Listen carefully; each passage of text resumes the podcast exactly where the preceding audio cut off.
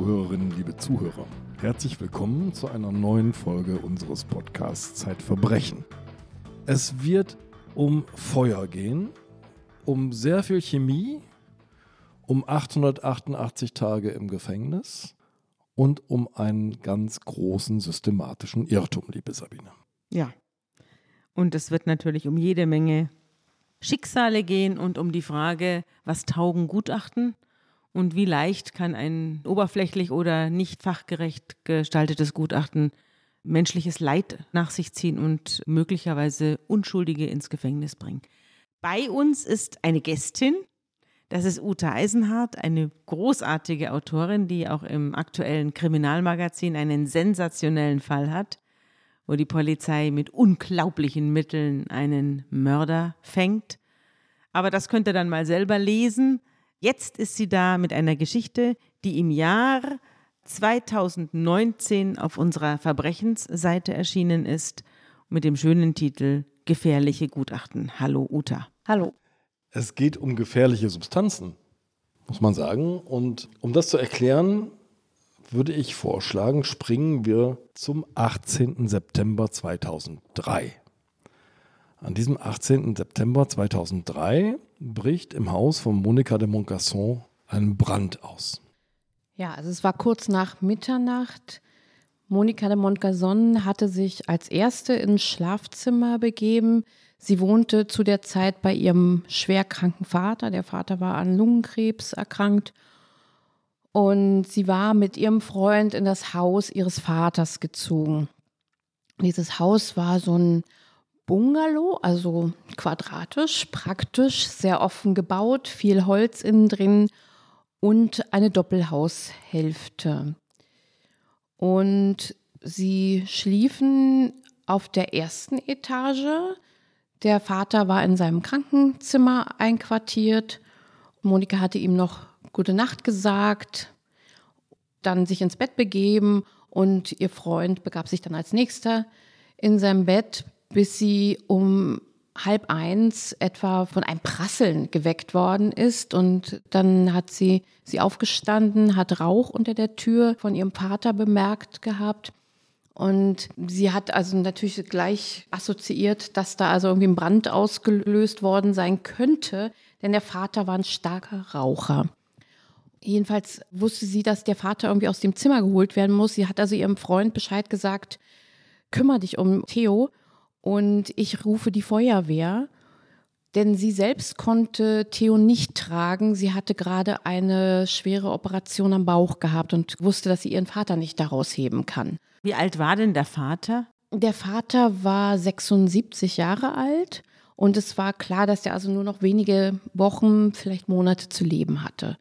Er war gelähmt und konnte also überhaupt seine Beine nicht mehr bewegen die Tochter und der Schwiegersohn, die haben sich ihm gekümmert. Insofern ging es ihm noch einigermaßen, aber er wusste, dass es dem Ende entgegengeht. Und er konnte das Rauchen nicht lassen. Ne? Er hat auch im Bett geraucht und ich glaube, du hast beschrieben, man hat schon so einen Streifen irgendwie Linoleum auf den Boden gelegt. Der Pflegedienst hat gemeinsam mit dem Freund von Monika de Montcazon extra mal so einen Streifen Linoleum vors Bett gelegt gehabt weil das schon mehrfach vorgekommen ist, dass er eben im Bett beim Rauchen eingeschlafen ist und dann sind die Zigaretten runtergefallen und bislang war eben nichts passiert. Szenario war also, der Freund soll sich kümmern um den Vater und Monika, die also schnell sich noch was übergeworfen hatte, versuchte erst mal oben ein funktionierendes Telefon zu erwischen. Das ging aber schon nicht mehr. Dann hat sie sich ein Handy geschnappt und ist die Treppe herunter ins Erdgeschoss gelaufen und hat von dort aus dann die Polizei informiert. Oben spielte sich dann Folgendes ab, dass also der Freund die Tür versucht hat zu öffnen und es gelang ihm nicht. Also er hat ja mächtig die Tür gekämpft zum Zimmer. und es gelang ihm nicht. Das kann an dem Druck gelegen haben, der da im Krankenzimmer aufgrund der Gase da herrschte. Kann aber auch sein, dass sich aufgrund der Hitze das Schloss verzogen hatte. Also er musste da mächtig ackern, hat dann das Zimmer aufbekommen und da müssen ihm schon heiße Gase dermaßen beängstigend entgegengeschlagen haben. Auf jeden Fall hat er schon mal erstmal Panik bekommen. Er muss aber zum Bett getreten sein, weil es gab eine Verletzung an seinem Fuß, die mit einem Dorn im Bettgestell in Übereinstimmung zu bringen war. Aber er hat es also nicht mehr geschafft, den Vater sah, sich zu greifen und den irgendwie zu retten. Er war auch Alkoholiker, war auch natürlich an diesem Abend auch betrunken gewesen. Und er hat sich dann in seiner Panik mit einem Sprung aus dem Schlafzimmer, aus dem gegenüberliegenden Schlafzimmer, ja, gerettet. Ja, also er hat, ist auf ein Treppengeländer geprallt und hat sich also das Becken mehrfach gebrochen, also wirklich schwerst verletzt, lag er dann unten im Garten. Und der Vater kam um. Der Vater starb in den Flammen und die Feuerwehr kam auch sofort, hat es auch nicht mehr geschafft, ins Haus da irgendwie reinzugehen, weil eben Qualm und Feuer machten ein Betreten des Hauses völlig unmöglich. Na, du schilderst das, ne? Monika de Moncasson möchte jetzt zu, zu ihrem verletzten Freund nach draußen, öffnet die Haustür und in dem Moment strömt so viel Luft rein, dass das Feuer jetzt erst recht entflammt. Ja, also wir haben eigentlich zweimal dem Feuer Nahrung gegeben. Einmal, dass der Freund die Krankenzimmertür überhaupt aufbekommt. Da kommt erstmal so ein gewisser Durchzug. Dann springt er aus dem Schlafzimmerfenster, haben wir also weiteren Sauerstoff. Und dann öffnet eben äh, Monika de Montgazon, die also eben das Haus verlässt, unten die Erdgeschosstür, also die Haustür, um eben ihre Schuhe anzuziehen. Und in dem Moment haben wir also so viel Sauerstoff, dass also die Feuerwalze dann genug Power hat, um durch das ganze Gebäude da zu rasen. Du hast ja schon geschildert, es ist viel Holz im Haus. Das ist also vertäfelt wahrscheinlich. Also der Schwager von Monika de Montgazon konnte sogar noch eine Rechnung vorlegen aus dem Jahr 1971. Da wurden 300 Kilo Holz für die Vertäfelung dieses Bungalows gekauft. Aber das war noch nicht mal alles. Also da war noch mehr Holz, weil da wurde auch noch mal 1980 irgendwas vertäfelt. Das ist ja auch keine, muss man sich ja vorstellen, das ist Berlin-Neukölln. Das ist zwar so eine Gegend mit kleinen Häuschen, aber das ist jetzt auch keine reiche Gegend. Das ist so, ja, wo doch eben eher einfache Leute wohnen. Also jetzt kommt die Polizei, die Feuerwehr, die löscht und die Staatsanwaltschaft wird eingeschaltet, oder? Genau. Jetzt kommt Staatsanwalt Reinhard Albers ins Spiel. Das ist ein ganz freundlicher Staatsanwalt, also eben echt kein harter Hund so. Und er hat natürlich wie jeder Staatsanwalt jeden Tag Sachen auf dem Tisch und er muss die natürlich untersuchen lassen, was ist passiert. Und da gibt es dann auch Brandermittler. Dann ist der Brandermittler Egon B. beauftragt worden. Gehen Sie und schauen Sie sich das Haus am U-Weg 19c an. Und der ist da durch das Haus gestapft und hat irgendwie festgestellt, das schreibt er auch später in seinem Gutachten, dass also eigentlich alles unheimlich gleichmäßig verbrannt ist und dass dieses gleichmäßige Verbrennen auch gegen das Ausbringen eines Brandbeschleunigers sprechen müsste. Auch wenn er sich dann später, als er dann die Analyseergebnisse hatte, hat er sich da also komplett widersprochen und schrieb dann also munter etwas von Brandbeschleunigern. Aber erstmal fiel ihm auf, dass es also relativ gleichmäßig alles verbrannt ist, also dass man da keine großen Unterschiede ausmachen kann. Ihm fiel dann eine Ecke auf, wo also noch unten im Erdgeschoss ein heftiges Brandgeschehen äh, stattgefunden haben muss. Und natürlich oben im Krankenzimmer. Also die beiden Brandstellen, die sind ihm aufgefallen.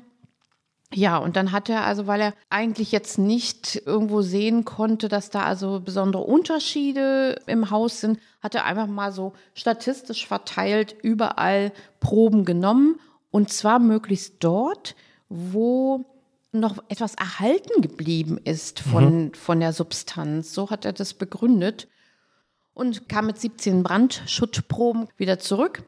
Und diese Proben werden dann von der forensischen Chemie das war damals die Polizeitechnische Untersuchungsstelle. Gehört das zum Landeskriminalamt, die Polizei? Genau. Heute tragen die einen anderen Namen, die heißen Kriminaltechnisches Institut jetzt. Jedenfalls trug er seine Proben zu der forensischen Chemie. Dort arbeiteten mehrere Chemiker.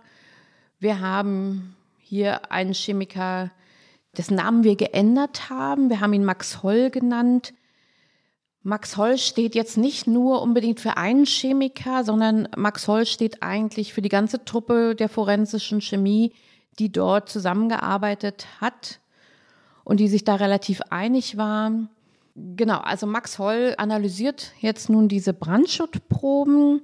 Das ist also wirklich höchste Chemie, die da stattfindet, dass man also eben das Ganze erstmal in einen Gaschromatographen einbringt. Also der Brandschutt, da kommt ja alles zusammen, alles, was man im Haushalt hat, Kunststoff, natürliche Stoffe, alles, was die Welt so hergibt. Und da ist alles drin.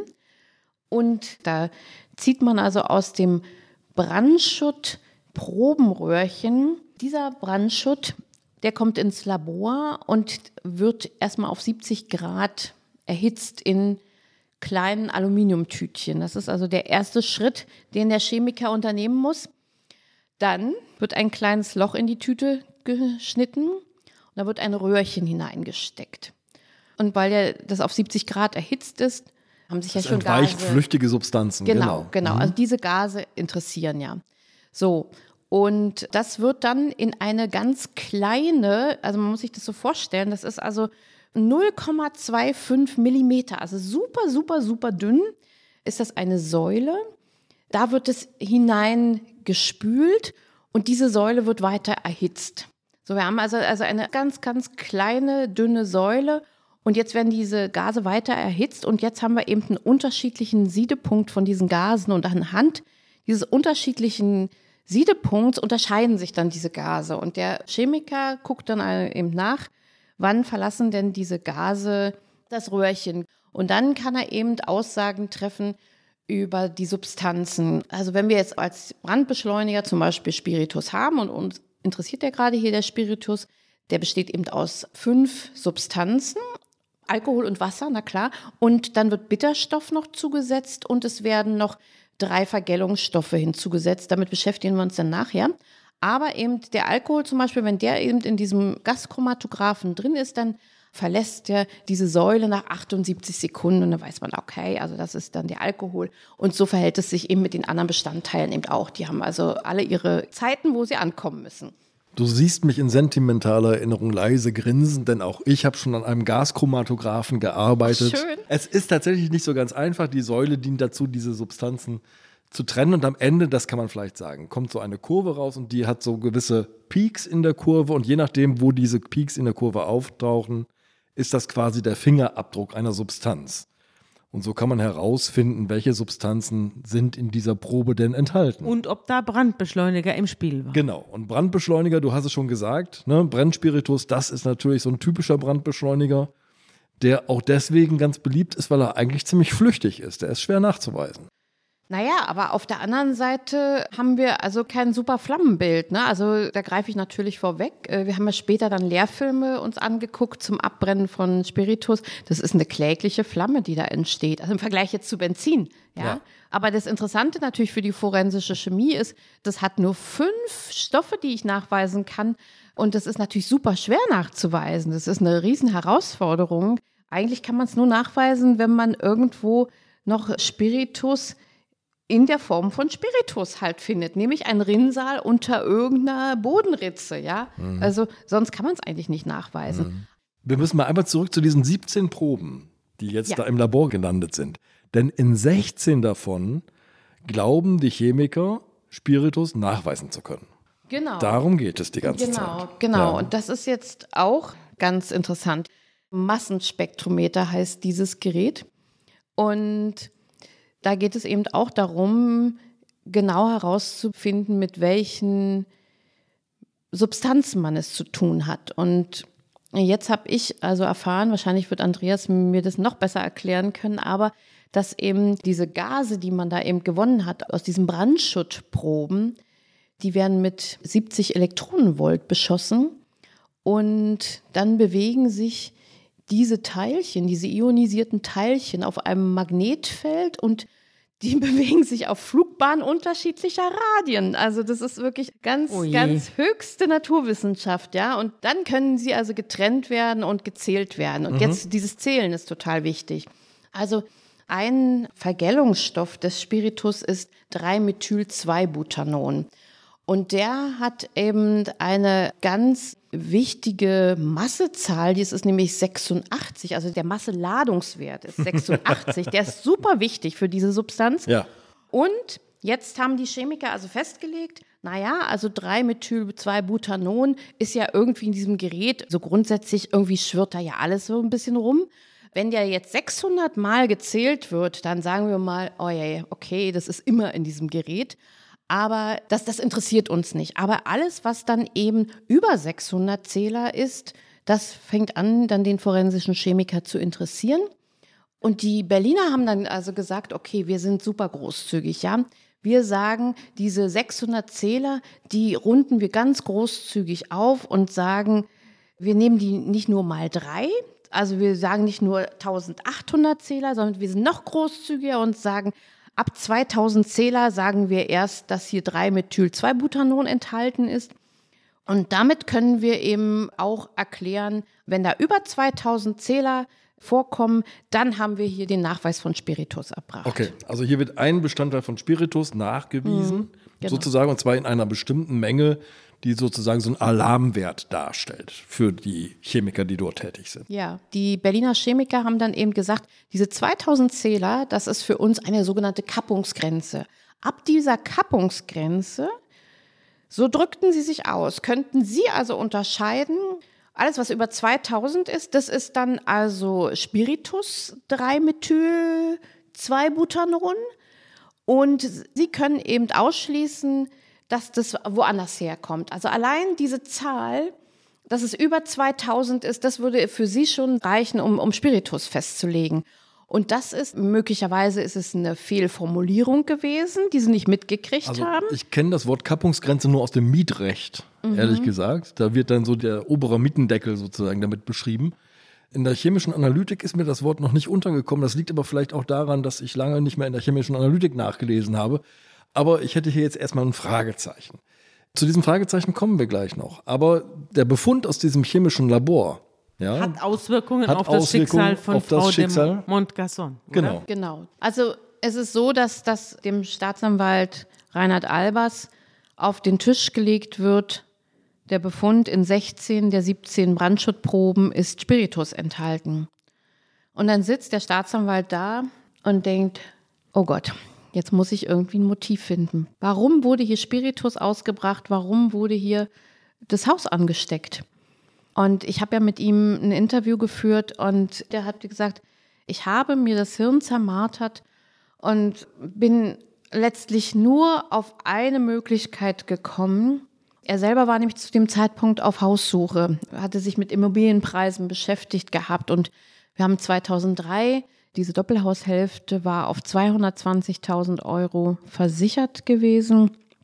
Und er meinte, naja, dieses Geld hätte sie am Markt nie realisieren können.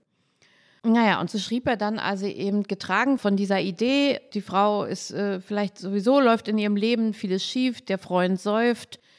Sie hat auch Schulden, weil der Freund eben auch ihr Geld abgreift und. Der Vater liegt im Sterben. Der Vater liegt im Sterben, ist genau. Ein schwerer Pflegefall. Genau. Und er konstruiert also eine Art Bilanztat, ein Mord, den eine Frau Ende 40 begehen könnte. Sieht darin die Motive und schreibt die Anklage. Und im Sommer 2004 beginnt dann der Prozess. Und Monika de Montgazon freut sich auch auf diesen Prozess, wie sie später nochmal meiner Kollegin Barbara Keller in einem Interview auch gesagt hatte, weil sie war der Meinung, na ja, jetzt wird doch endlich mal aufgeklärt, dass ich gar keine Schuld habe. Ja. Sie mhm. war also eigentlich sehr optimistisch gewesen. Sie sagte auch, sie war so optimistisch, dass sie sich auch überhaupt nicht um irgendeinen Anwalt gekümmert hatte.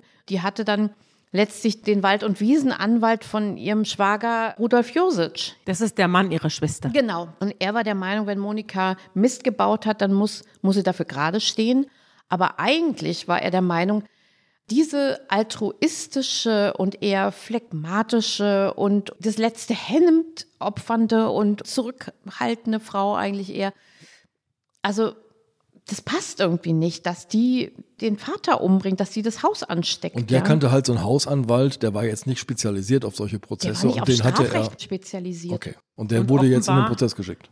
Sonst hätte er ja zum Beispiel ein zweites Gutachten anstrengen können. Das kann ja ein Verteidiger, dass er entweder das Gericht dann später dazu bringt, ein zweites Gutachten in Auftrag zu geben oder selbst eines in Auftrag gibt. Da müsste natürlich ein bisschen Geld da sein, aber auch nicht so viel, dass man jetzt also daran äh, zugrunde geht. Aber offenbar wurde hier blindlings reingelaufen in diesen Prozess und nein, mit einem Nein, da muss ich, muss ich dir mal widersprechen. Ja. Und zwar das Interessante ist, also wir haben hier wirklich eine sehr blauäugige Angeklagte. Die ist unschuldig, die fühlt Die, sich die fühlt unschuldig. sich unschuldig, genau. Und wir haben eben einen Schwager, der ausgeschlafen ist. Einen ausgeschlafenen Schwager, der ist Ingenieur. Und der kümmert sich darum, dass Monika einen Anwalt hat. Und er kümmert sich darum, dass er selber in die Nebenklage geht. Also wirklich ausgeschlafener Typ. Und das habe ich also auch noch nicht erlebt, dass die Nebenklage für eine Angeklagte mitarbeitet, dass da also von der Nebenklage ständig Feuer kommt. Das ist ja interessant. Normalerweise ist die Nebenklage ja da, um die Opferrechte Genau. zu stärken und gegen den Angeklagten vorzugehen. Hier ist es anders. Hier kämpft die Nebenklage für die Angeklagte. Ja. Also das war eine ganz irre Situation, hat natürlich das Gericht auch erstmal irritiert. Also der Schwager ist wirklich total rührig gewesen. Der hat tausende Stunden investiert. Der hat zwar jetzt äh, nicht auf Brandthemen spezialisierter Ingenieur, aber eben einer, der irgendwo auch naturwissenschaftlich denkt, der also dann experimentiert im Keller. Hat der nicht auch so Puppenstuben Ja. gebaut? Der hat die Wohnung doch in eine Art Puppenstube nachgebaut. Genau, das wurde nicht vom Gericht zugelassen, dass dieses Modellhaus verwendet worden ist.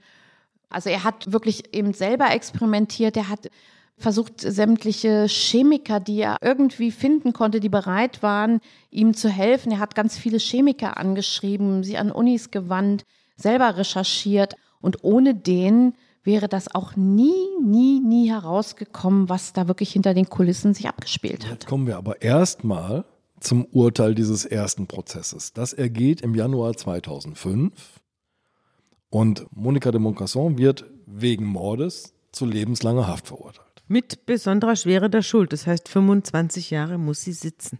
Genau, also das Heftigste, was man sich vorstellen kann, das Gericht hat da also wirklich nicht gespart an Mordmerkmalen, die es erkannt hat. Es kam insgesamt auf fünf. Ich habe im Urteil nur vier zählen können. Ich habe es mehrfach durchgelesen, aber äh, also wirklich vernichtend alles. Aber man muss natürlich sagen, im ersten Prozess wurde schon auch stark gerungen. Ja, also es war eine Gutachterschlacht angezettelt, natürlich von der Verteidigung mit dem Schwager Rudolf Josic, der also sich bemüht hatte, weitere Gegengutachten einzuholen. Und am Ende waren das acht Gutachter, sieben Gutachten, die insgesamt eingeholt worden sind. Also es war wirklich ein riesen Aufgebot. Und das Gericht hat sich aber letztlich dann eben auf die Seite des Landeskriminalamts Berlin geschlagen und hat zwar zugelassen, dass da noch mal jemand als Obergutachter bestimmt wird. Der hat zwar dieser Spiritus-Theorie nicht nachhängen wollen, hat aber gesagt, okay, es muss hier zwei Brandausbruchsstellen gegeben haben. Und da war das Gericht also eben, ah, juhu, wenn wir zwei Brandausbruchsstellen haben, dann haben wir keine Zigarette und dann ist es kein Unglücksfall. Gelähmter Mann mit einer Zigarette kann nur eine Brandausbruchstelle gewesen sein. Genau. Und insofern wurden alle anderen Gutachten Es gab also auch entlastende Gutachten, die Es- gesagt haben, das ist ein natürliches Feuer gewesen. Es gab Gutachten, die gesagt haben, es war eine brennende Zigarette. Also es waren zwei Gutachter, die von der Verteidigung beauftragt worden sind und die ganz klar zu dem Ergebnis gekommen sind, dass es eben die brennende Zigarette im Krankenzimmer gewesen ist. Schrecklich. Und die sprachen dann davon, verwendeten dann das Wort Backdraft und es wurde auch das Wort Flashover das erste Mal im Gerichtssaal dann benutzt. Was sind das für Begriffe? Was beschreiben Na, die? das, mm,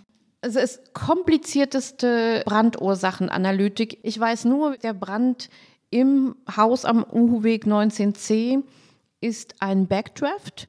Und es gibt auch noch das Rollover, ja. Also wir haben da ganz viele verschiedene Sachen, aber sie haben eben alle was damit zu tun, dass wir extrem heiße Pyrolysegase haben, die also beim Schwelen von Kunststoff, da entstehen eben super heiße Gase und wenn die mit Sauerstoff gefüttert werden, dann haben wir also riesige Feuerereignisse. So würde ich es jetzt mal aus Laiensicht beschreiben, ja. Wie bei dieser Matratze, die wahrscheinlich Die aus war, Schaumstoff bestand aus bestand. Polyurethan. Genau. Und dann hatten wir eben noch schöne Dämmstoffe, Polystyrol-Dämmstoffe an der Hauswand.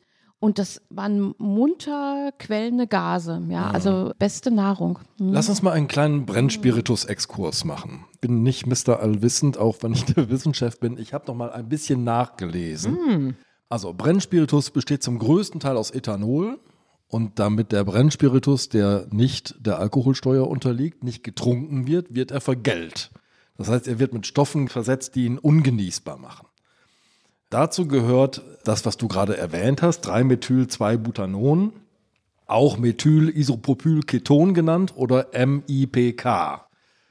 Und unter diesem Kürzel ist er als Vergällungsstoff bekannt. Einer der wichtigsten Vergällungsstoffe ist aber ein Benzoat, das unter dem Markennamen Bitrex auch äh, vertrieben wird. Das ist ein Bitterstoff, eine der bittersten Substanzen, die es überhaupt gibt. Die wird unter anderem auch in Nagellack gemischt, damit, wenn Frauen sich die Nägel lackieren, heute ja auch manche Männer, äh, danach nicht, an den Nägeln Noch kaut. schnell, ach so. Genau. Ah. Also das ist eine extrem bittere Substanz. Und wenn man versucht, Brennspiritus nachzuweisen, dann ist der Ethanol sehr schwer nachzuweisen. Man versucht aber eben diese Vergällungsstoffe nachzuweisen, wie MIPK. Also, die wichtigste Aussage ist, MIPK, Methylisopropylketon, kann auch ganz natürlich bei der Verbrennung von Kiefernholz entstehen und dann nachgewiesen werden im Brandschutt, ohne dass irgendjemand Brennspiritus verteilt hat.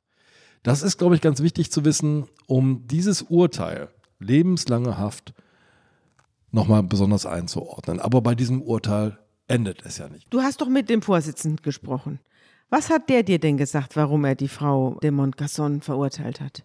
Für ihn ist sie bis heute die Täterin, weil sie hat ihren Freund im Krankenhaus besucht, eine Woche nach dem Brand und hatte sich mit ihm unterhalten, hatte über die nächsten Schritte gesprochen, dass man sich ja jetzt beim Sozialamt melden muss und dass man irgendwie wieder neue Sachen beschaffen muss, dass man Geld bekommen muss. Und dann ging es eben darum, naja, also die beiden hatten schon vermutet gehabt, dass das eben der rauchende Vater gewesen ist und wussten ja, dass der Vater Schuld hat. Und naja, also wird dann die Versicherung überhaupt zahlen? Und Monika de Montgazon hatte sich aber auf Hinweis eines Bekannten schon erkundigt gehabt bei der Versicherung. Und da wurde auch schon gesagt, auch bei fahrlässiger Brandstiftung wird bezahlt. Und es fielen die Worte von dem Freund, naja, also nicht, dass die uns wegen Mordes dran kriegen. Und das wurde als sehr verdächtig vor allen Dingen gegen Monika dann eben ausgelegt, weil man da eben schon in diesem intimen Gespräch zwischen Monika und ihrem Freund, weil da eben schon das Wort vom Mord fiel. Aber wurden die in dieser Situation abgehört oder wie muss ich mir das Ja, vorstellen? ich, also dadurch, dass es eben diese Abhörprotokolle gibt, das hat mich auch gewundert, dass man eben schon gleich da Verdacht hatte. Also es war kein Telefonat, sondern sie war dort. Sie der war- Freund hatte sich ja das Becken gebrochen beim Sprung über die Fensterbank. Und jetzt lag er da und die haben offenbar das Krankenbett verwanzt gehabt. Genau, so muss es gewesen sein. Also der Vorsitzende ist bis heute davon überzeugt, dass sie es gewesen ist. Genau. Also es ist so, dass die Verteidigung geht in Revision und wie gesagt, wir haben einen Verteidiger, der wirklich nicht auf Strafrecht spezialisiert ist, aber der eben gefüttert wird von Rudolf Josic und offensichtlich auch gut gefüttert wird. Also die Verteidigung trägt vor, dass eben einseitig nur dem einen Gutachten gefolgt worden ist und dass alle anderen Gutachten, also da ist ein Professor für Chemie, der da auftritt, da sind erfahrene Brandgutachter, dass die alle eben so weggewischt werden. Und dem schließt sich sogar der Bundesgerichtshof dann an und sagt also, ja, die Kammer hat irgendwie nicht richtig begründet. Der fünfte Strafsenat ist auch einer der kritischen Strafsenate gegenüber den Landgerichten. Auf jeden Fall wurde da also gesagt, naja, das Gericht kann ja gerne nur einem Gutachter folgen von eben so vielen anderen. Aber dann muss es wirklich jedes einzelne Gutachten analysieren und genau äh, begründen, warum es diesem Gutachten nicht folgt. Und das ist nicht passiert. Und damit war es vom Tisch. Und dann? 11. Januar 2006 war das gewesen. Monika de Montgazon wird also nach fast 900 Tagen in Untersuchungshaft endlich entlassen.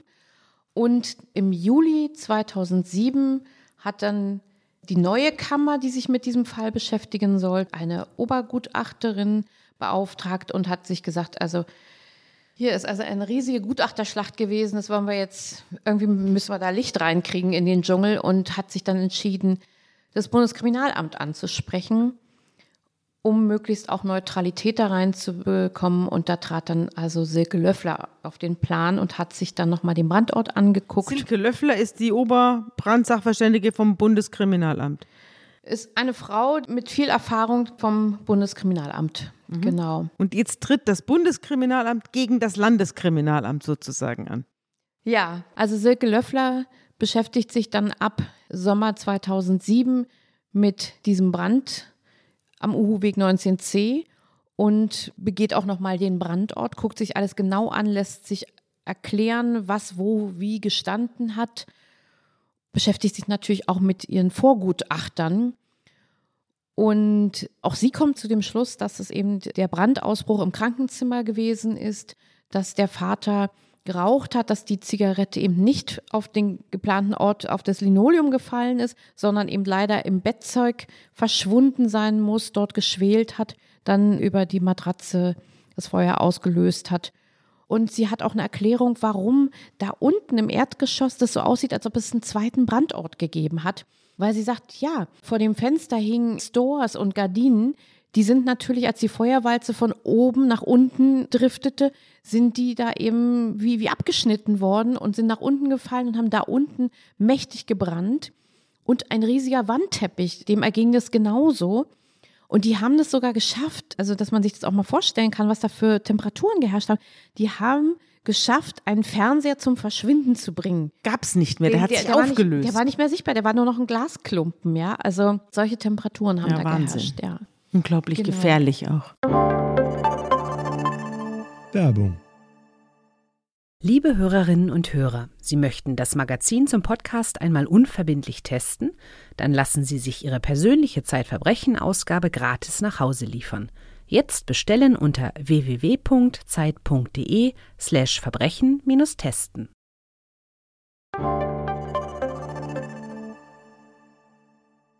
Und jetzt gibt es den Auftritt dieser Gutachterin vor Gericht. Ja, wir sind jetzt im April 2008. Genau, interessanterweise am 66. Geburtstag des forensischen Chemikers Max Holl, Der das alles verbockt der hat. das alles verbockt hat, genau, zusammen aber auch mit seinen Kollegen, muss man Ja, sagen. ja. Und an diesem Tag zeigt also Silke Löffler Lehrfilme, ganz beeindruckende Lehrfilme, wo man also sieht, wie harmlos so ein kleiner Spiritusbrand ist, also wie welche Mengen an Spiritus man wirklich ausbringen müsste, um da so ein Inferno anzurichten. Hektoliter. Ja, und wo sind denn die ganzen Gefäße geblieben, in denen dieser Spiritus aufbewahrt worden wäre? Ja, also es war völlig absurd, diese ganze Spiritus-Theorie.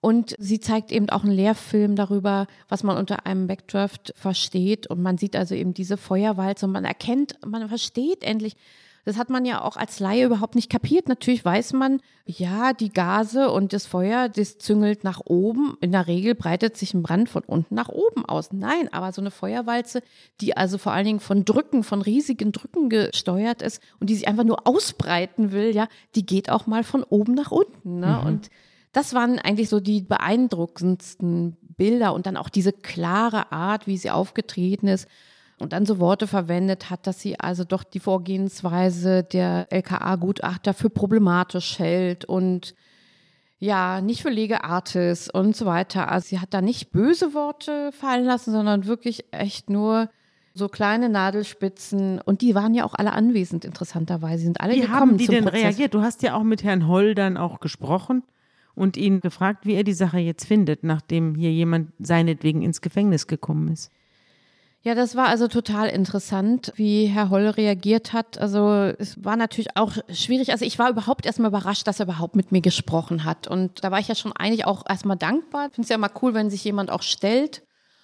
Aber so die Reaktion von ihm fand ich dann schon auch befremdlich. Ich habe ihm dann auch vorgelegt, äh, seine Formulierung, die er gegenüber dem Gericht abgegeben hat, dass er alles, was an Masse zu Ladungszählern da, was da also über 2000 liegt, dass er das dann eben für 3-Methyl-2-Butanon, also für Spiritus dann hält.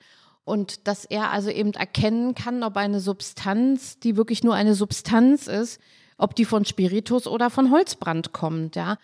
Und da hat er gesagt, ja, also diese Formulierung, die sei ein bisschen missverständlich gewesen und er liest nochmal das, was er eben dem Gericht geschrieben hatte und lacht dabei und amüsiert sich also köstlich und sagt, das habe ich geschrieben, also das muss eine Fehlformulierung sein, ich musste irgendwas Blödes zusammenschustern.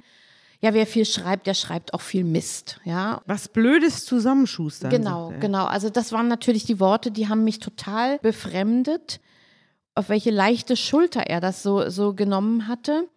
Was ich aber eben auch schwierig fand, dass er eben die Schuld so abgewälzt hat. Dass er also gesagt hat, naja, seine ganzen Berichte sind doch schließlich über die Schreibtische seiner Vorgesetzten gegangen. Und er hätte ja Monika de Montgason nicht verurteilt. Ich habe vor Gericht gesagt, ich kann nicht ausschließen, dass diese Substanz im Brand entstehen kann. Das ist aber untergegangen vor Gericht, hat er gesagt.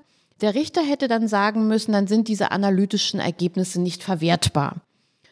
Und er sagt eben, naja, also er ist nicht das Gericht. Letztlich hat ja das Gericht sie verurteilt. Ich war nur zuständig für die Untersuchung der Brandschutzproben. Und es gab aber nicht einen Moment, wo er mal irgendwie realisiert hat, dass die Frau nicht nur zwei und ein Vierteljahr in Untersuchungshaft gesessen hat wegen seiner falschen Analysen, sondern dass ihr ganzes Leben zerstört worden ist, dass sie nicht mehr wieder als Arzthelferin arbeiten konnte, was sie fast 30 Jahre lang getan hatte, was sie gern getan hat. Sie hat dann später nochmal mit dem Geld aus ihrer Haftentschädigung, was also lausig wenig war, irgendwie damals wurden nur 11 Euro pro Tag bezahlt. Genau, da hat sie dann also das Geld nochmal genommen und hat irgendwie eine Diskothek eröffnet und, und sie war natürlich überhaupt nicht der Typ einer Unternehmerin. Das ging natürlich sofort gründlich schief. Aber sie hat einfach nicht mehr ins Leben zurückgefunden und ist dann auch sehr früh gestorben. Sie ist zwischen Weihnachten und Neujahr 2016 auf 17 gestorben im Alter von 61 Jahren. Und auch wirklich ganz tragisch. Es weiß niemand das genaue Todesdatum. Es ist nur bekannt, dass sie vom Einkaufen zurückkam, dass sie ihre Einkaufstaschen, eben die standen noch neben ihr, die hatte sie nicht ausgepackt gehabt ja, also sie starb einsam niemand hat es eigentlich sofort mitgekriegt, ja. Und sie hat eben nie wieder wirklich die Lebensfreude entwickeln können, die man ihr eigentlich gegönnt hätte. Hat sie denn das Geld ausgezahlt bekommen von der Versicherung, die 200.000? Das Haus wurde verkauft und ich denke, die Restsumme ist von der Versicherung übernommen worden. Da gab's, also da gab's jetzt keine Probleme. Ich habe ja mit dem Schwager nochmal gesprochen. Das mhm. war jetzt nicht das Problem. Es gab da nochmal Probleme, weil ja jahrelang dann dieses Haus, das wurde ja nicht, nicht sofort verkauft und dann gleich wieder eben beheizt. Und da gab es ja Nachbarn in der Doppelhaushälfte, die dann wieder Probleme bekamen mit dem Schimmel. Also da gab es dann wieder Probleme, ja, weil die sich natürlich beschwert haben, Mensch, da muss was passieren, haben dann die Montgasons verklagt, aber eigentlich auch das nicht böse gemeint, aber sie mussten irgendwie was tun. Ja, ich ne? hatte mich schon gewundert, wie lange diese Brandruine da offen rumgestanden hat. Du hast ja, ja geschildert. Erst 2009 verkauft genau. worden. Mhm. Aber wir müssen noch einmal auf Brennspiritus zurückkommen, denn unser Brand, über den wir jetzt die ganze Zeit gesprochen haben, dieser Unglücksfall hat am 18. September 2003 stattgefunden. Von Januar 2003 bis Dezember 2007, vier Jahre lang, hat das LKA Berlin Spiritus in 196 Brandfällen nachgewiesen. Wie vielen dieser Nachweise traust du denn?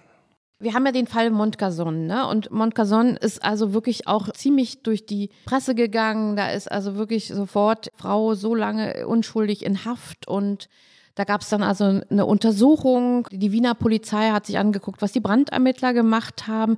Die Bundesanstalt für Materialprüfung hat sich angeguckt, was die forensische Chemie gemacht hat. Also da wurde dann schon einiges in Gang gesetzt. Staatsanwalt Reinhard Albers hatte eben auch sich erkundigt gehabt, ja, was ist denn, haben wir noch mehr so eine Fälle, ja? Haben mhm. wir hier noch mehr unschuldig Gab's Verurteilte? Gab es noch mehr Verurteilungen, ja, genau. Das hat ihn natürlich auch persönlich umgetrieben. Und ihm wurde von den staatsanwaltlichen Kollegen, die sich dann mit Brandstiftern beschäftigen, wo kein Mord vermutet wird, die haben dann gesagt, nee, also alle unsere Fälle mit Spiritus, diese Verurteilungen beruhen nur auf Geständnissen. Mach dir keine Sorgen, es beruht nur auf Geständnissen. Das war also schon mal die eine, würde ich sagen, Augenwischerei. Die zweite Geschichte war eben diese offiziellen Überprüfungen von den Wiener Kollegen, was die Brandermittlungen betraf und von der Bundesanstalt für Materialforschung und Prüfung, abgekürzt BAM. Und da kam die Kritik relativ freundlich daher, ja. Der Kollege Egon B. hat sich eben zu sehr auf die Ergebnisse der forensischen Chemie verlassen und hat also nicht alternative Brandursachen in Betracht gezogen. Es gibt aber doch eine ganze Reihe auch von sehr klaren Verdachts- und Irrtumsfällen, die du auch in deinem Text weiter beschreibst. Nehmen wir mal Michael Mayer, den Namen hast du, glaube ich, geändert. Der erwacht am 16.03.2000 neben einer brennenden Gardine. Er stellt einen Brand in seiner Wohnung fest, versucht den zu löschen und merkt relativ schnell, dass er das nicht mehr schafft und rettet sich dann auf den Balkon, wo er dann gerettet wird von der Feuerwehr und mit einer Rauchgasvergiftung ins Krankenhaus kommt. Und er hat keine Versicherung auf seine Wohnung da abgeschlossen. Das hat ihn wahrscheinlich vor der Untersuchungshaft bewahrt. Aber er steht ganz schnell wegen dieser positiven Spiritusproben als Brandstifter unter Anklage und wird erstmal beim, vom Amtsgericht zu einer Haftstrafe verurteilt. Hat dann wahnsinnig viel psychische Probleme, verliert seinen Job, seine Ehe geht in die Brüche, also ist völlig am Boden. Und er weiß, er geht in die nächste Instanz zum Landgericht, aber in dieser Zeit fallen ihm wiederum weitere Menschen auf, die also auch angeblich mit Spiritus Brand gelegt haben sollen. Und er beginnt, diese Prozesse zu besuchen und geht also als erstes zu dem Prozess des Postbeamten Andreas R. Dem wird sowas ähnliches vorgeworfen wie Frau Montgason. Der hat einen schwerbehinderten Sohn und da wird ihm auch unterstellt, den wolle er los sein und hätte deswegen Spiritus verspritzt und die ganze Sache dann angezündet unter einem hölzernen Kinderbett. Und das Irre ist, dass der Sohn überhaupt nicht in diesem Bett gelegen hat, wo der Brand ausgebrochen ist. Also es hat aber niemanden richtig interessiert. Am Ende ist es dann der Richter, der einfach sagt, also ist mir wurscht hier, was hier ein Gutachten vom LKA vorgetragen wird. Es gab auch ein Gegengutachten dem der Richter dann eben beigetreten ist und gesagt hat, also es braucht einfach einen völlig anders strukturierten Menschen, der seinen behinderten Sohn auf diese Art und Weise umbringt. Und auch Michael Mayer sagt ja, dass er, er hat ja das dann heil überstanden am Schluss halbwegs. Er sagt ja am Schluss, ich hatte Glück, dass ich nicht versichert war. Sonst wäre das als Motiv gedeutet äh, worden und sie hätten mich gleich verhaftet. Ja. Also im Gegensatz zu Frau Montgason hat man hier kein Motiv gefunden. Ja, und natürlich der Rückhalt in der Familie hat ihn auch gerettet. Ne? Er sagte, wenn, wenn die nicht zu mir gehalten hätten, dann hätte ich mich auch aus dem Fenster gestürzt. Er findet dann noch einen weiteren Fall, nämlich den Fall des Immobilienmaklers Boris B. Da ging es darum, Boris B. wollte sein Haus renovieren und man hatte eben alles so in Umzugskisten gestellt, so natürlich die Ecken freigeräumt und viele Umzugskisten standen dicht bei dicht. Und er ging gerade mit seinem Hund Gassi und in der Enge muss der Hund den Deckenfluter umgeworfen haben. Jedenfalls nach dem Gassi gehen hatte sich da also ein Brand, aber ein moderater Brand entwickelt. Es wurde die Feuerwehr gerufen, die hat auch gelöscht, aber es wurde keine Brandwache verabredet. Weder von der Feuerwehr noch, dass der Hausherr da mal aufpassen soll. Der döste dann im Garten und die Ehefrau war bei der Nachbarin, also keiner hat dann mitbekommen, bis das Haus dann eben auch völlig im Brand stand. Auch hier wurde wieder Spiritus gefunden. Der Immobilienmakler musste in Untersuchungshaft. Auch da gab es gegnerische Gutachten, ein Obergutachten, was ihn dann gerettet hat. Er wurde dann freigesprochen, interessanterweise vom gleichen Richter, der Monika de Montgazon verurteilt hat. Also sie hätte eigentlich schon Erfahrung haben müssen mit dieser ganzen Spiritus-Thematik. Auf jeden Aber Fall. dieser Michael Mayer hat doch dann eine ganze Liste angelegt. Der hat doch dann angefangen, systematisch Leute zu suchen und zu finden. Also es ist so, Michael Mayer ist auf Andreas R. und auf Boris B. gestoßen.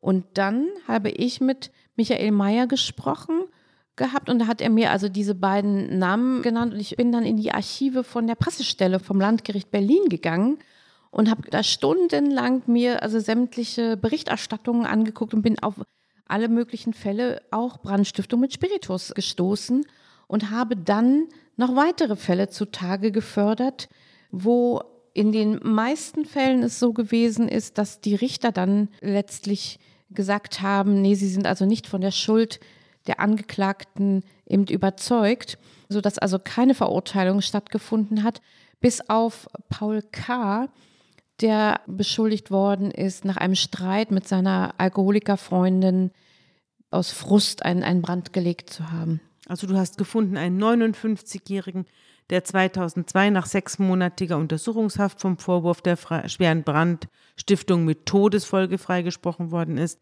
Einen 37-jährigen Gerüstbauer hast du gefunden, der fünf Monate in U-Haft saß, bis die Richter davon überzeugt waren, dass er nicht am Tod seines Freundes schuld war. Du hast einen türkischen Dönerverkäufer gefunden, dem vorgeworfen worden war, einen Brand mit Spiritus verstärkt zu haben. Also das mit dem Dönerverkäufer, das war nämlich noch ganz interessant. Da gab es ein Rundschreiben an die Rechtsanwälte Berlins von Seiten der Staatsanwaltschaft, ob die nicht noch Fälle haben, wo aufgrund von Spiritus, Brandstiftung mit Spiritus verurteilt worden ist. Und da meldete sich eben ein Anwalt und sagte, er hat hier einen Dönerverkäufer, den es eben getroffen hatte, der soll angeblich einen Brand verstärkt haben mit Spiritus. Und stattdessen waren es aber eben Feuerzeuge, die zum Verkauf bestimmt waren, die eben in Brand geraten sind. Ja. Aber er konnte diesen Dönerverkäufer nicht mehr ausfindig machen. Der hat eine Haftstrafe auf Bewährung bekommen, aber er hätte ihn ja gerne völlig rehabilitiert und konnte ihn nicht mehr ausfindig machen. Also es gab eine ganze Gruppe, eine ganze Latte. Hat sich denn jetzt nach diesen Erkenntnissen, dass das mit dem Brennspiritus eben einfach ein Holzweg ist, hat sich danach irgendwas geändert beim Landeskriminalamt oder werden nach wie vor Berliner, wenn es irgendwo raucht, verurteilt? Ja, das Interessante ist ja, wie dieser ganze Komplex so aufgelöst worden ist. Also Monika de Montgazon hat vom Polizeipräsidenten einen Brief bekommen, einen Entschuldigungsbrief der ist auch einmalig, weil der kam eben, nachdem die Wiener Polizei da und die Bundesanstalt für Materialforschung und Prüfung da relativ moderat in ihrer Kollegenschelte da waren. Da, da, kam eben der Brief von Dieter Glitsch, war damals Polizeipräsident und hatte eben an Monika de Montgazon geschrieben, die tatsächlichen Ursachen der Brandentstehung im Hause ihres Vaters bleiben damit weiter ungeklärt. Nach dem heutigen Wissensstand waren alle abgegebenen Gutachten mit dem Makel der Unvollständigkeit versehen. Sie hätten aufgrund des heute vorhandenen Tatsachenmaterials bereits in der ersten Instanz nicht verurteilt werden dürfen. Die Beweiswürdigung obliegt zwar dem Gericht, ich bin mir aber der Mitverantwortung meiner Behörde für das Zustandekommen dieses Urteils bewusst. Die Frage, ob die damals Handelnden den heutigen Wissensstand hätten erreichen können oder nicht, kann ich nicht beantworten. Unabhängig davon bedauere ich zutiefst, dass sie über Jahre hinweg unter der Last des Verdachts und des Verfahrens zu leiden hatten. Wegen des Beitrags, den die polizeilichen Ermittlungen dazu geleistet haben, bitte ich Sie um Verzeihung mit freundlichen Grüßen. Also, oh, da haben irgendwie Juristen mitgedrechselt. Das ist ganz schwierig. Und mich hat natürlich auch sehr befremdet, dass immer so getan worden ist, als ob das so ein einmaliger Ausrutscher war. Und dass aber eben schon der betroffene Michael Mayer auf weitere Fälle gestoßen ist und ich in den Archiven noch weitere Fälle gefunden habe. Insgesamt sind wir da, glaube ich, auf acht Fälle gekommen. Und es sind nie Köpfe dafür gerollt. Ja. Wir haben wahrscheinlich nur die Spitze des Eisbergs gefunden. Es sind nie die Köpfe dafür gerollt, sondern Max Holl ist also sanft in die Pensionierung geglitten. Danach ist sein Chef, sein Vorgesetzter in die Pensionierung entlassen worden. Und dann gab es noch eine weitere Chemikerin, ja, also von der ich weiß, dass sie solche Gutachten mit Spiritus abgegeben und unterstützt hat. Da ist nie gesagt worden, wir haben hier wirklich eine systematische Problematik. Inzwischen ist aber die Forschung weitergegangen. Sie wird auch von der Feuerwehr weitergetrieben. Und ich habe hier einen Jahresbericht des Instituts der Feuerwehr Sachsen-Anhalt. Bei diesem Institut gibt es Klaus Steinbach und Klaus Steinbach hat Brandversuche unternommen und Analyseversuche mit Gaschromatographie und Massenspektroskopie und hat die Daten zusammengestellt und schreibt in seinen Schlussfolgerungen, der alleinige Nachweis von MIPK, das war die Substanz, über die wir die ganze Zeit gesprochen haben, ist als nicht ausreichend anzusehen, um einen Brandspiritus als Brandbeschleuniger nachzuweisen. Und er sagt, alles, was wir hier an Spurenaufnahme bis hin zur Spurenverwertung sehen, muss jetzt dem neuen Sachstand angepasst werden. Das stammt aus dem Jahr 2009. Ich hoffe, dass dieser Sachstand jetzt inzwischen in das aktuelle Verfahren bei solchen Fällen eingeflossen ist. Es war viel Chemie in dieser Folge, brandgefährliche Chemie und brandgefährliche Gutachten, ehrlich gesagt. Vielen Dank für diesen Einblick. Gut, dass du da warst. Tschüss.